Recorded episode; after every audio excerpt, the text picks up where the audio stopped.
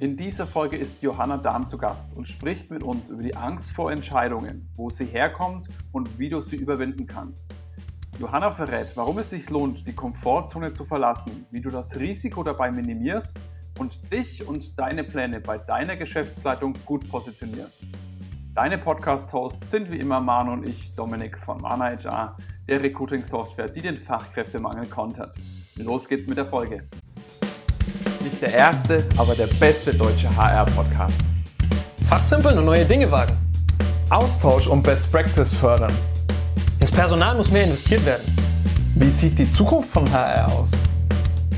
Hi Johanna, schön, dass du bei uns heute zu Gast bist. Magst du dich vielleicht den Hörerinnen und Hörern mal ganz kurz vorstellen, wer du so bist und was du so magst? Sehr gerne, lieber Dominik. Erstmal danke, dass ich dabei sein darf heute. Es ist mir eine große Ehre und Freude.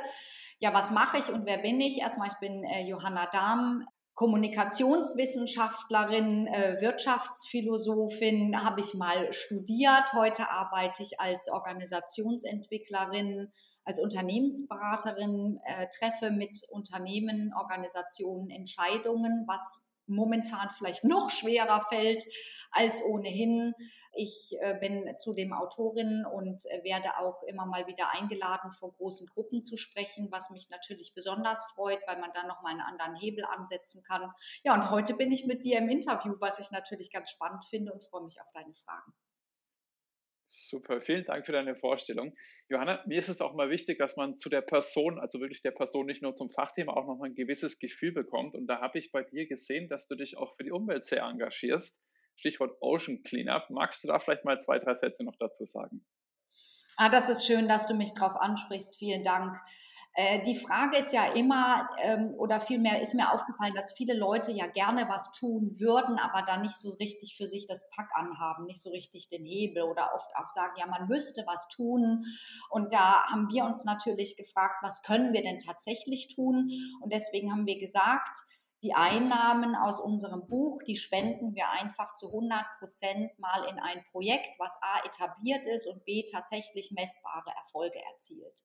Und äh, Ocean Cleanup Project ist eins, äh, was ich persönlich sehr überzeugend finde und äh, was ich auch großartig finde, ich bin mal äh, darauf aufmerksam geworden, als mir jemand so ein kleines Armbändchen geschenkt hat, was aus so recyceltem ähm, äh, Meeresplastik tatsächlich hergestellt worden ist. Ich fand das sehr süß, dieses ähm, dieses Armband. Und ähm, auf der anderen Seite ist es so, dass einer meiner Cousins aus meiner Familie Pressesprecher bei Greenpeace ist da kam der immer mit ganz tollen Geschichten, irgendwie gerade wieder auf so einem großen äh, Meeresdampfer da äh, auf, auf den ähm, Weltmeeren unterwegs gewesen, gerade wieder eine große Massendemonstration. Ich als Kind auch viel mit demonstriert. Also Umwelt war mir schon immer ein Anliegen. Und ich fand es aber immer schade, dass Menschen auf der einen Seite gesagt haben, sie müssten was tun und auf der anderen Seite irgendwie immer mit dem Finger auf andere gezeigt haben. Und das war für mich so ein Anliegen zu sagen, nee, wir machen tatsächlich was. Wir haben jetzt ein Buch, da generieren wir Einnahmen draus. Ähm, und die spenden wir tatsächlich mal in ein Projekt, wo wir einen kleinen Beitrag zu leisten können. Und das ist so unser Beitrag. Wir haben ein papierloses Büro, wir haben seit Ewigkeiten keinen Drucker. Ich habe mein Auto abgeschafft und insofern, das sind so unsere kleinen Beiträge, mit denen wir vielleicht ein kleines Zeichen setzen können, was man so im Alltag tun kann.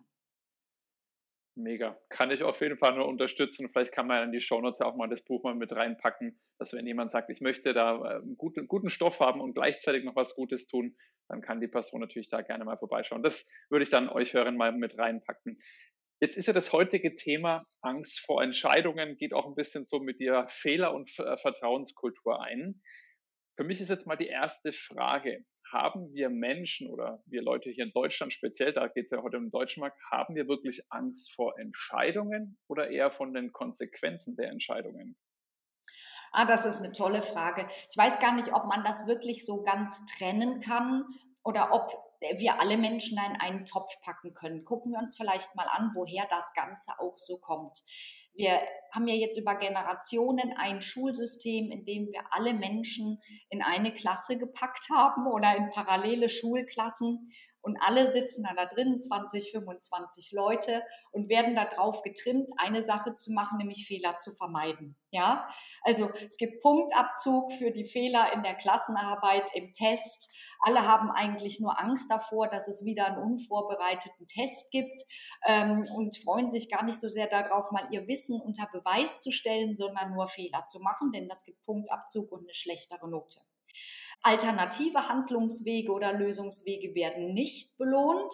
Ähm, und deswegen ist das Experimentieren in der Schule auch nicht wirklich so erwünscht, denn das ist äh, das Zweite, was unser Schulsystem uns lehrt und das haben wir uns noch nicht wirklich so genau angeguckt, auch in der Forschung noch nicht. Was uns das Schulsystem lehrt, ist, eine Frage verlangt genau eine richtige Antwort.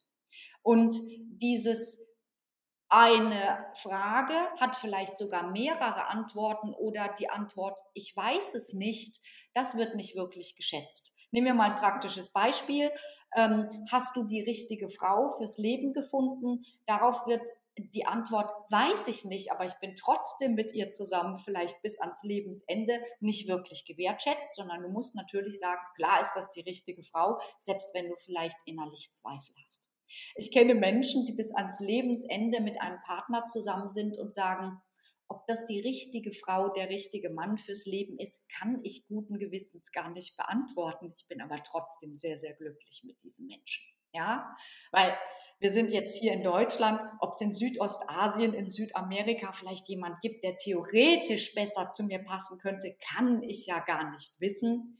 Aber das ist für mich die Person, von der ich jetzt sagen kann, passt schon ziemlich gut. Ja, und das ist auch das, wir suchen oftmals immer nach der besten Option. Du kennst dieses schöne Beispiel, da grast eine Kuh auf der Wiese und sieht auf der anderen Seite der Wiese, dass das Gras da schon, schon noch satter und grüner ist und wandert dann auf die andere Seite der Wiese und stellt dann fest, auch nicht grüner.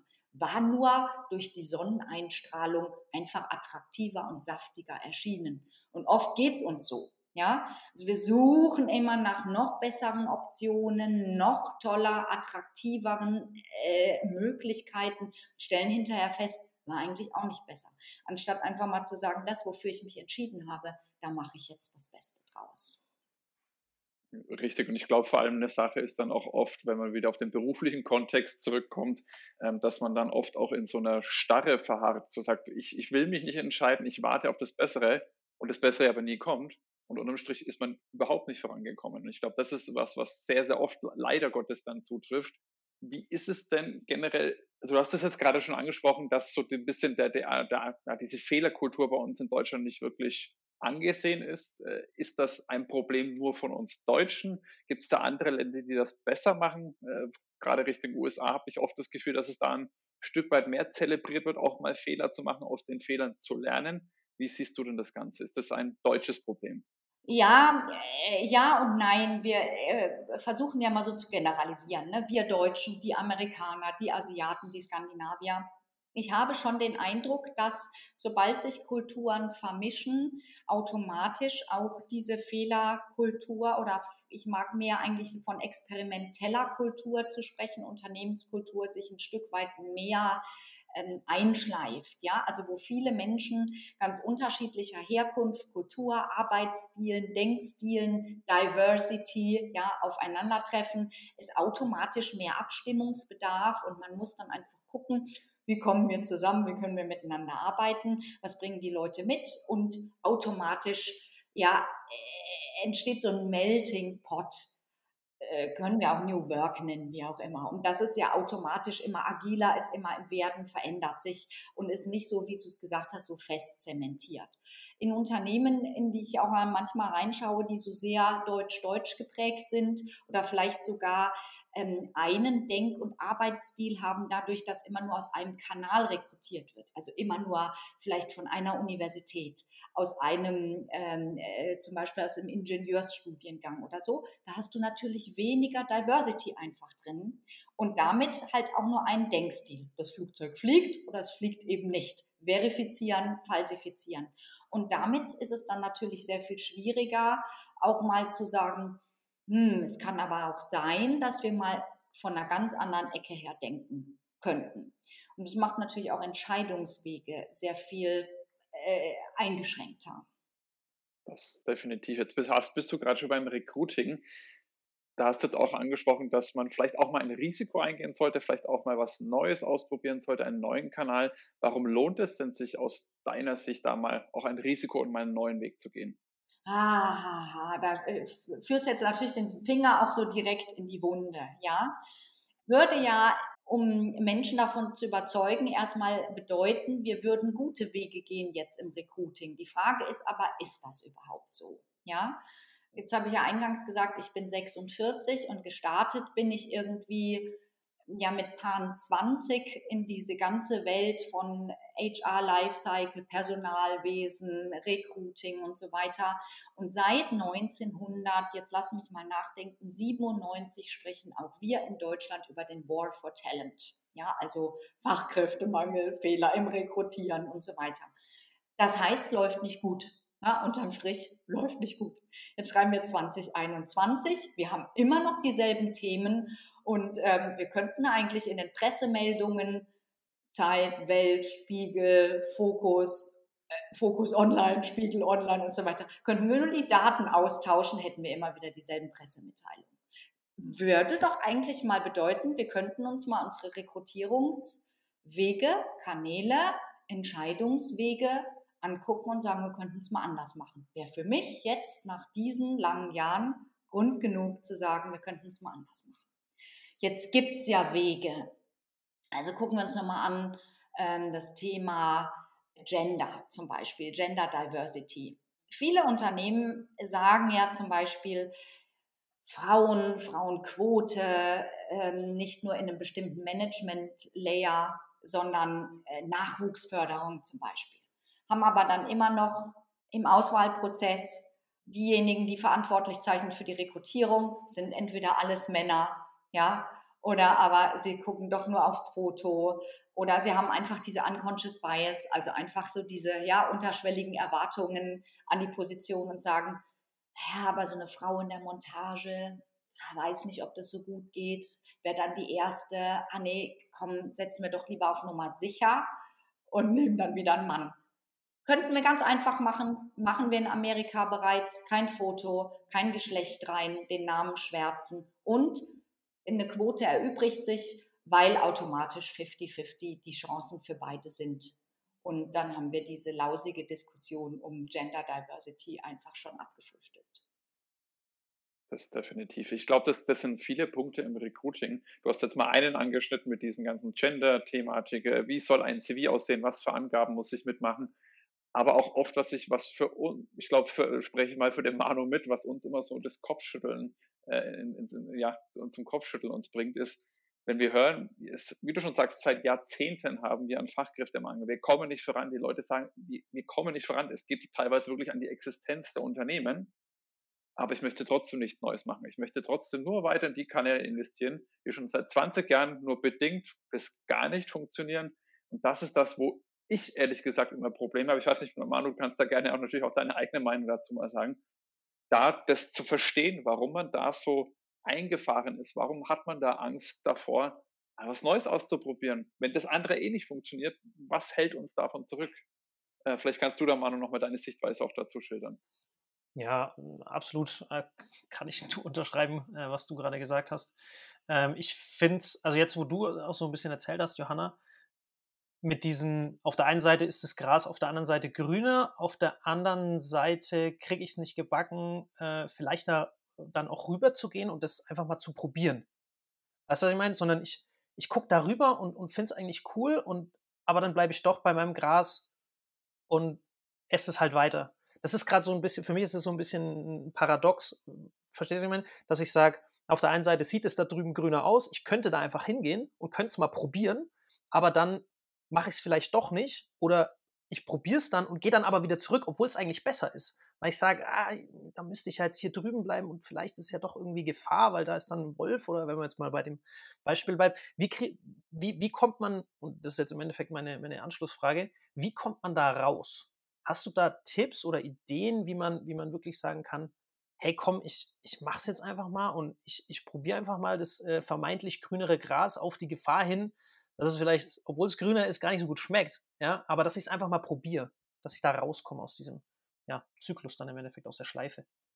Ich habe dieselbe Beobachtung wie du, Manu, dass ähm, viele aus dieser Schleife gar nicht rauskommen. Und bevor wir zu den Tipps kommen, gucken wir uns vielleicht nochmal die Schleife an und woher die kommen könnte. Äh, Kienbaum und andere haben dazu eine wunderbare Organisationsstudie gemacht, dass tatsächlich Unternehmen, die sich im Change befinden, also durch die äußeren ähm, Einflüsse, ne? also Digitalisierung, Wandel, Fachkräftemangel, Wettbewerbsdruck, Internationalisierung, Globalisierung. Die Latte wird ja immer, immer, immer länger. Jetzt kommen die ganzen Umweltfaktoren, mit denen wir unser Gespräch ja begonnen haben, noch dazu. Also Agenda 2030 rückt näher, schreiben ja schon fast 2022 und die Unternehmen bekommen ja Auflagen, wie sie in Zukunft ihren Betrieb nachhaltig zu führen haben. Äh, in der Finanzindustrie haben wir ja das Domino begonnen. Das wird sich jetzt durch alle anderen Industrien durchziehen. Und die Frage ist ja, warum handeln die Unternehmen entweder nur auf Druck, das heißt im Grunde, wenn es zu spät gibt und es dann eine Regierungsauflage gibt, oder warum handeln sie im Grunde gar nicht und zahlen dann entweder Strafen oder sie schließen dann halt. Ne? Ähm, wir hatten ja schon vor Corona 230.000 Betriebe allein in Deutschland, die Schließung angemeldet haben, genau aus den Personalgründen. Also das heißt, weil sie keine Personalentwicklung hatten, kein Nachfolgemanagement und so weiter. Die Zahl durch Corona hat auf über eine Million zugenommen. Die Frage ist, warum ist das so? Also warum bleiben sie in dieser Schleife? Und ich glaube, es ist tatsächlich so, wie in dieser Kienbaum-Studie auch dargestellt, Unternehmen befinden sich in einer Endlosschleife, dass sie einfach das machen, was sie schon immer gemacht haben, weil das in so einer DNA drin steckt. Also ich weiß zwar, was ich tun müsste, ich mache es aber nicht. Wir sind Wissensriesen und Umsetzungszwerge. Ja, also du liest einen Artikel im Harvard Business Manager nach dem anderen über Change Management, über die ganzen Themen, die wir aufgerufen haben und findest das alles immer wieder großartig, obwohl nichts toll ist. Und gibst es vielleicht noch deinem Strategiemanager oder dem Operational Manager, aber du tust es nicht. Und warum nicht? Weil, genau, du sagst dann, das stört aber unseren Regelbetrieb, wir müssen uns ums Kerngeschäft kümmern, das machen wir, wenn mal Zeit dafür ist. Ähm, das könnte ja gegebenenfalls Arbeitsplätze kosten oder dafür haben wir keine Ressourcen. Und das sind im Grunde alles Prokrastinationsargumente. Ne? Also wirklich Aufschubsargumente, die Prioritäten umzuverteilen. Und es auf der Management-Agenda rutscht das eigentliche äh, wichtige Topic immer weiter nach unten und nach unten. Und das hat auch einen Grund, den wir Menschen übrigens alle haben. Wir hören uns auch gerne klagen. Also alle Unternehmen sind ja in so, ich finde es immer super, ähm, Erfahrungsaustauschgruppen. Ja, also die Pharma hat eine Erfahrungsaustauschgruppe, ja, und die Chemie hat eine Erfahrungsaustauschgruppe und die Automobil hat das und so weiter. Und da stehen immer dieselben Themen drauf. Ist total geil. Und Fachkräftemangel ist immer ganz oben drauf. Und die Verantwortlichen, die gehen dann wieder nach Hause in ihr eigenes Unternehmen und sagen voller Befriedigung, wisst ihr was? Den anderen geht es auch nicht besser. Ja, wir können gar nichts tun, weil die Konkurrenz hat dasselbe Problem wie wir. Und deswegen sind uns die Hände gebunden und wir können gar nichts machen. Kann zwar sein, dass es Lösungen gibt, aber die sind noch gar nicht erforscht und da gibt es noch gar keine erprobten Beispiele für. Und drum brauchen wir erstmal gar nichts tun, weil wir wissen ja gar nicht, ob es funktioniert. Und den anderen geht es genauso schlecht wie uns. Und schon sind wir wieder in unserem eigenen Saft, in dem wir so schmoren. Du kennst dieses wunderbare Beispiel von dem Frosch, den du in einen, äh, in einen Kochtopf tust. Das Wasser ist kalt und du lässt es ganz langsam kochen. Der Frosch springt nicht raus, sondern lässt sich bei lebendigem Leibe kochen, bis er stirbt. Du setzt den, Ko den Kochtopf hin, lässt das Wasser kochen bis zum Siedepunkt, tust einen Frosch rein und er springt sofort wieder raus. Das schaffen nur die agilen Unternehmen, die entscheidungskräftig sind. Die anderen müssen leider einfach bei lebendigem Leibe, so leid es mir tut, diesen furchtbaren ja, Leidensweg gehen. Den, den Froschleidensweg. Ja. Okay. Ja.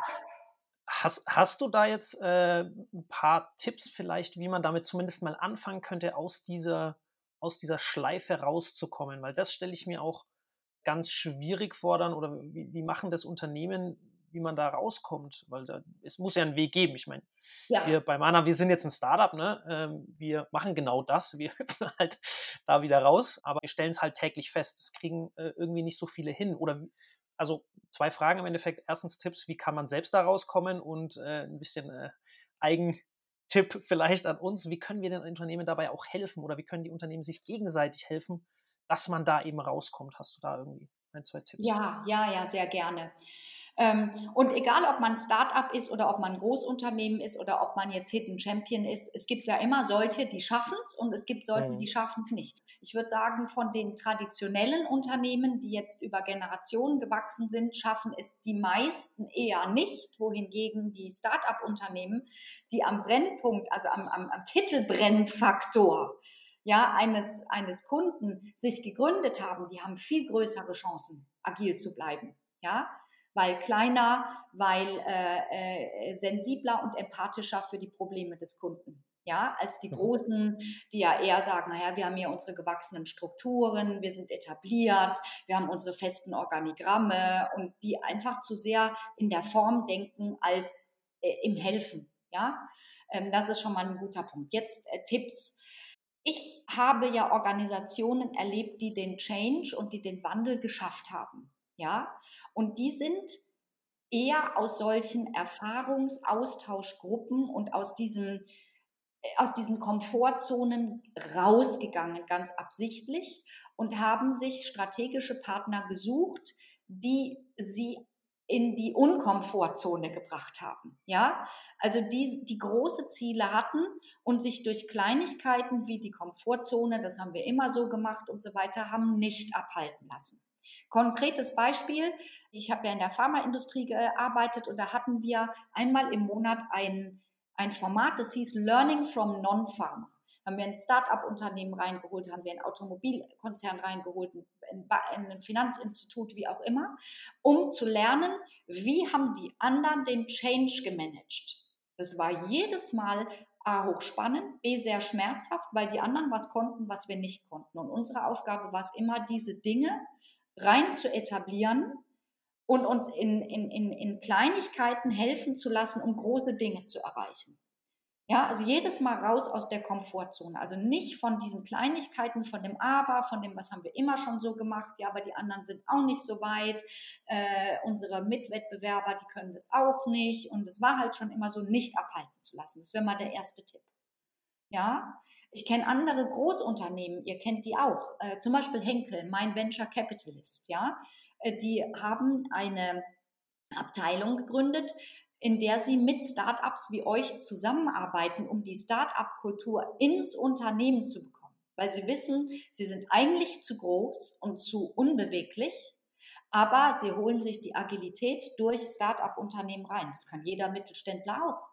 Ja, also für, für Digitalisierung, für Automation, für New Work, für Design Thinking, einfach sich ein Start-up-Unternehmen an die Hand zu holen. Dann muss man keine Agentur einkaufen oder so. Ist viel günstiger und man elaboriert sich.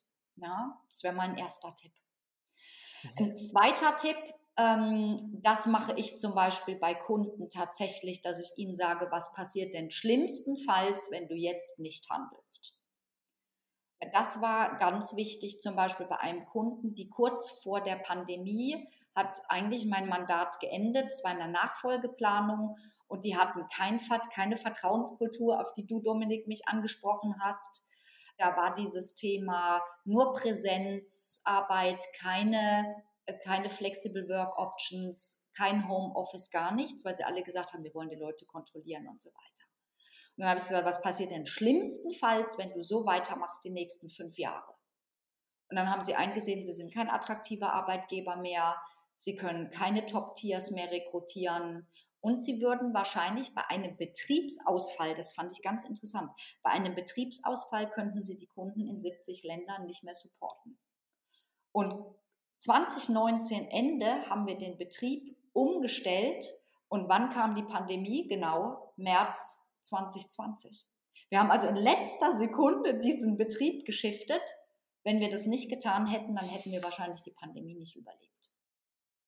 Hätte ich jetzt nochmal, ich denke jetzt schon wieder gerade auch an, an, die Leute, mit denen wir beim Manager hauptsächlich sprechen, ist ja die HR-Abteilung. Ja. Und da habe ich oft so das Gefühl, die wären sogar teilweise gewillt, aus der Komfortzone rausgehen, einen neuen Weg zu gehen.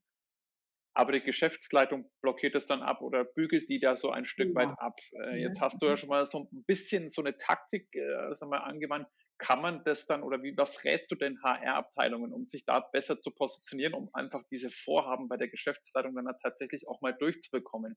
Ist sowas wie zum Beispiel auch den, den Worst Case mal wirklich darzulegen, aber nicht nur auf einer emotionalen, sondern auch auf einer finanziellen Ebene? Das, wie, wie könnten die denn da vorgehen? Das ist eine Spitzenfrage und das habe ich auch gelernt oder auch schmerzhaft gelernt in meiner Karriere. Und da hat mir tatsächlich auch meine persönliche Entwicklung total geholfen, weil ich natürlich ähm, als eine emotionale äh, Führungskraft auch äh, sehr über die weiche Schiene oft gekommen bin. Ja, also gerade am Anfang meiner Karriere sehr emotional, sehr über die Soft Skills ähm, argumentiert habe bis mir dann eingefallen ist, äh, da gibt es auch ein ganz tolles ähm, amerikanisches Sprichwort, the value is in the eye of the beholder. Ja, also der Wert liegt oft im Auge des Betrachters, dass dann ähm, Personalerinnen und Personaler natürlich den Menschen und dann die Organisation im, im Mittelpunkt sehen.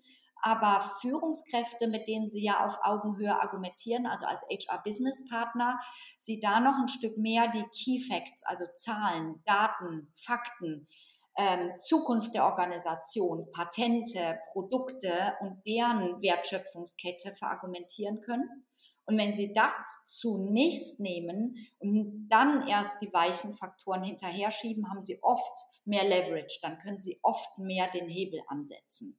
Das hilft total als Entscheidungsgrundlage. Das ist eine wichtige Frage gewesen. Ja, also wenn Sie da argumentieren, den Personalplan, die Kosten, ähm, äh, die Zukunft, die Deadlines oder die Threads für Patentausläufe, ja, die Pipeline sehen und dann sagen, wie wäre es, wenn wir denjenigen oder diejenige entwickeln in den und den Skills, weil die brauchen wir morgen. Wenn wir das nicht machen, dann verlieren wir eher und so weiter. Das ist natürlich ein größerer, ein stärkerer Hebel. Das ist ein sehr, sehr guter Punkt. Und wie gesagt, ich glaube auch, dass man dieses mal den Worst Case mal wirklich auszurechnen oder darzulegen in, in der Sprache der Geschäftsleitung, äh, wenn man es mal so betiteln kann, aber vielleicht auch den, den Best Case, wenn wir mal einen neuen Weg gehen, einfach das mal so gegenüberzustellen und das einfach nochmal ein bisschen extremer mal, darzustellen, äh, um dann einfach da auch den Prozess oder die, die, ja, die Prozesse ein bisschen zu beschleunigen. Weil das habe ich auch so öfters das Gefühl, dass es ja, ja, ist eigentlich ganz interessant, aber jetzt machen wir erstmal das, dass es auch mal so nach hinten geschoben wird. Hast du da vielleicht noch einen Tipp, wie man auch diesen Prozess dann nochmal ein Stück weit voranschieben kann? Ja, also ich würde das auch gerne äh, abgebildet sehen, vielleicht ähm, mit äh, Projektmanagement-Tools. Ja, also das geht ja heute alles. Du kannst ja, äh, ob jetzt mit Trello oder mit mit Projects oder wie auch immer, kannst du ja sogar kritische Pfade abbilden. Ja, oder mit Slack oder so. Dann kannst du ja auch einfach zeigen, pass mal auf, wir laufen hier auf einen Engpass zu. Ja, Worst Case, Best Case. Und dann kannst du ja auch ein Stück weit rechnen. Kannst du dir auch jemand als HRler, ich hatte immer jemanden aus IT oder aus der Projektplanung dabei, der konnte mir das auch ein Stück weit rechnen. Dann sind wir zusammen zum CEO gegangen. Ja, das ist auch immer cool, dass man nicht dann als HR alleine dasteht, sondern dass man vielleicht zusammen mit jemandem aus der strategischen Planung oder so zu dritt das Gespräch führt. Und der, den man dann vorher äh, dann halt einfach informiert und dann einfach zu dritt, da hast du noch mal mehr Buy-in. Ja, dass man dann einfach sagt, okay, Best-Case-Szenario ist folgendes, Worst-Case ist folgendes, kostet auch ziemlich viel Geld. Wir können kurzfristig, mittelfristig, langfristig folgende Maßnahmen etablieren. Ja, vielleicht hast du dann noch ein bisschen Budget übrig. Und dann können wir die Fachabteilung einfach informieren. Ich habe dann auch immer Budget auf die Fachabteilung umgelegt. Ja, zum Beispiel Qualifizierung ist ja so ein Thema. Wenn wir jetzt gesagt haben, okay, Sales zum Beispiel muss äh, sehr schnell qualifiziert werden, um, weil jetzt keine Kundenbesuche zum Beispiel möglich sind, ja, äh, Sales zu machen über digital oder auf, über Hybridkonferenzen. Die Fachabteilungen haben aber immer Geld, kann man ganz kurzfristig qualifizieren. Dann kostet uns die kurzfristige Maßnahme nur so und so viel, aber der Buy-in nach hinten ist viel größer, weil die Zukunft sieht sowieso vorher, dass wir so schnell gar keine Kundenbesuche mehr machen können. Und Delta-Variante XYZ. Das geht dann ganz schnell und wenn der strategische Planer, Planerin das eben noch untermauern kann, schnell durch zwei, drei Zahlen, hast du ein ultra gutes Buy-in. Wenn du aber nur kommst und sagst, ja, es wäre schön und die Zukunft sieht sowieso vor und eine Studie hat ergeben, aber du hast kein zweites Szenario und keinen Maßnahmenplan dahinter, dann ist es immer schlecht, dein CEO zu überzeugen.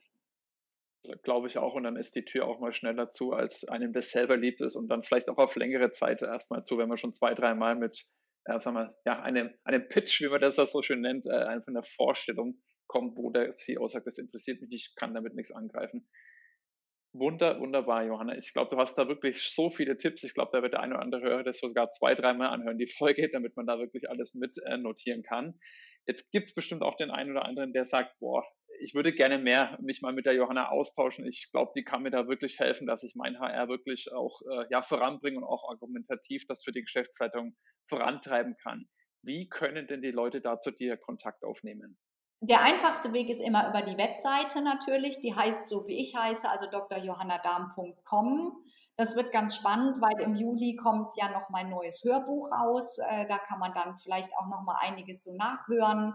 So die äh, ja ganz einfachen Tipps äh, einfach runter gesprochen übrigens von mir, ja, also es war auch nicht so, war eine gute Entscheidung, aber keine einfache Entscheidung für mich, auch mal selbst ein Hörbuch auszusprechen. Und darüber findet man auch meine Kontaktdaten. Natürlich auch in den sozialen Medien, LinkedIn natürlich, äh, kann man sich sehr gerne mit mir vernetzen. Da poste ich dann auch, wenn es wieder in die Hybridveranstaltung geht, gegen Ende des Jahres. Und dann äh, lade ich auch gerne ein äh, zu einem großen HR-Kongress äh, im November. Das wird für die einen oder anderen dann vielleicht auch nochmal ganz interessant sein, ist gratis.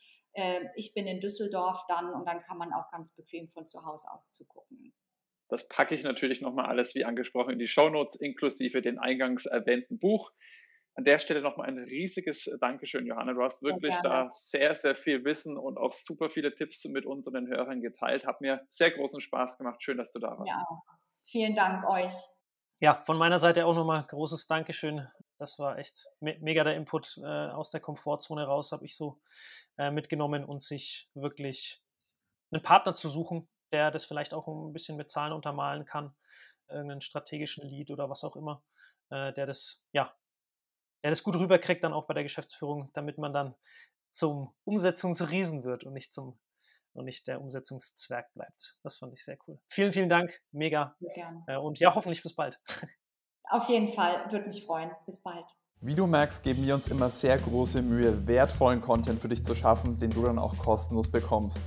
Wenn dir jetzt unser Podcast gefällt und du uns auch weiterhin dabei unterstützen willst, dann abonniere jetzt unseren Podcast auf der Plattform deiner Wahl und wir freuen uns auch über deine Bewertung. In diesem Sinne, mach es gut und bis zum nächsten Mal. Ciao, ciao.